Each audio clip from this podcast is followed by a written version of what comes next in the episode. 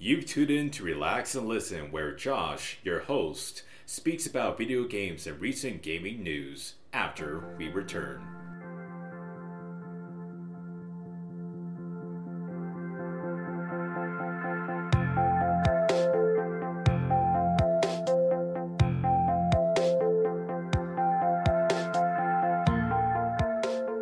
Capcom has released a PR statement about the recent Monster Hunter Rise success, selling about 400 million copies as of March 29, 2021. Now, it's been confirmed as of April 5th that it surpassed to 500 million copies. My big news is Kingdom Hearts. Every single game released so far, wink, is now on the Epic Game Store. And for those who pre purchased the games early, will be receiving a partial refund due to all of the games being on sale. Now we know Dark Road, Union Cross are to be ending sometime in May of 2021, which is going to be an interesting case. Which, if you've been following since the Yozora boss fight, you'll know exactly what I'm talking about. Though this is KH and it could be anything, but we know Phase 2 is almost at its end based on my speculation of what could be announced next year, or a certain roster appearance in a certain smash hit game. And to conclude with his KH rant, we had the producer, Ichiro Hazama, post a celebration statement today for March 30th.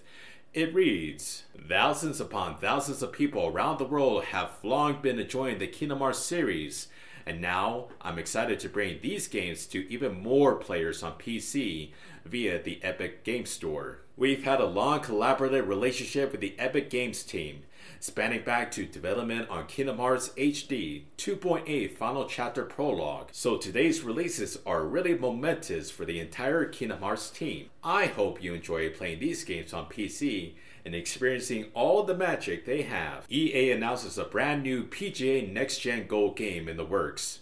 Powered by the Frostbite engine, is quoted, promises stunning fidelity, breathtaking immersive environments, and approachable, dynamic gameplay. Now I wonder where we heard that before. More details and release date will come sometime later. E3.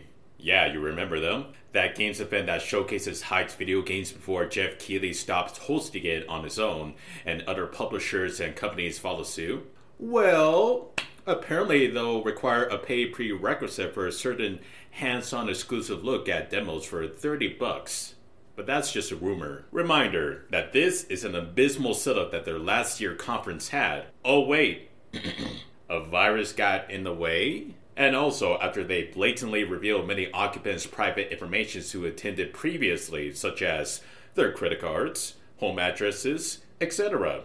That led many angry and downright ever wanting to visit one of their events again because of the lackadaisical behavior of taking care of many people's information. It's no wonder why they charge money just to post your private stuff online for others to see, free of charge. In all seriousness, E3 2021 is going to be an all online only virtual event, and potentially it has had paywall features, VGC's article explained, such as on demand game demos or a premium package with extra access. One source suggested that the premium package had been pitched to publishers at $35. However, a representative of the ESA claims there will be no such thing, saying, I can confirm on behalf of the ESA that there will be no elements at E3 2021 that will be behind a paid for pass or paywall. Yet, apparently, they haven't gotten rid of the idea of paid elements entirely. Even one game company spoke negatively about them pushing for their paid proposal.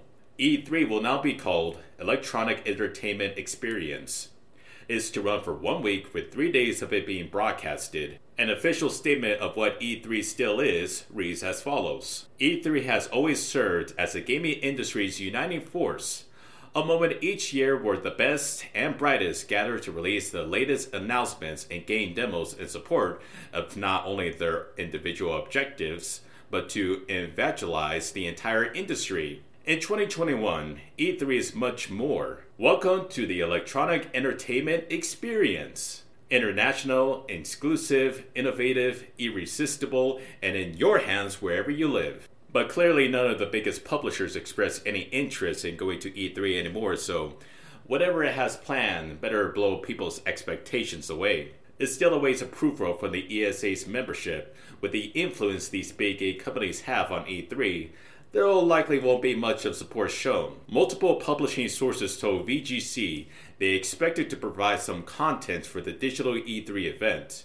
as a show of support for the ESA, but they would ultimately reserve their main reveals for separate, independent digital events like those held last year. So we'll see how it turns out, but I wouldn't hold any huge expectations to come out of this. Next, we'll take a look at games releasing this week as of April 5th when we come back.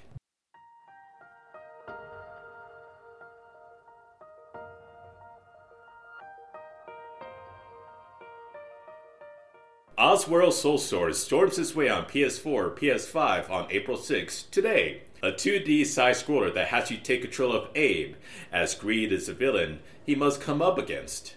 You could choose to take a pacifist or a chaos route, avoid obstacles, possess enemies to use their moves to uncover more ways to explore the environment, or fight. Star Wars Republic Commando for Switch and PS4 is today on the 6th. A FPS that has you run around with your boys to stop the Empire from ruling the galaxy. Cozy Grove on all consoles the 8th. So, give credit to Sony's official YouTube reveal trailer of this game because I don't really have a clue of what's happening and I just can't come up with um, a good uh, summary of what the game's the game is about. So, the description reads as follows: Cozy Grove is a slice of life game about camping on a haunted island. You are spirit scout exploring every day to find new hidden secrets and helping the spectral inhabitants of the small paradise.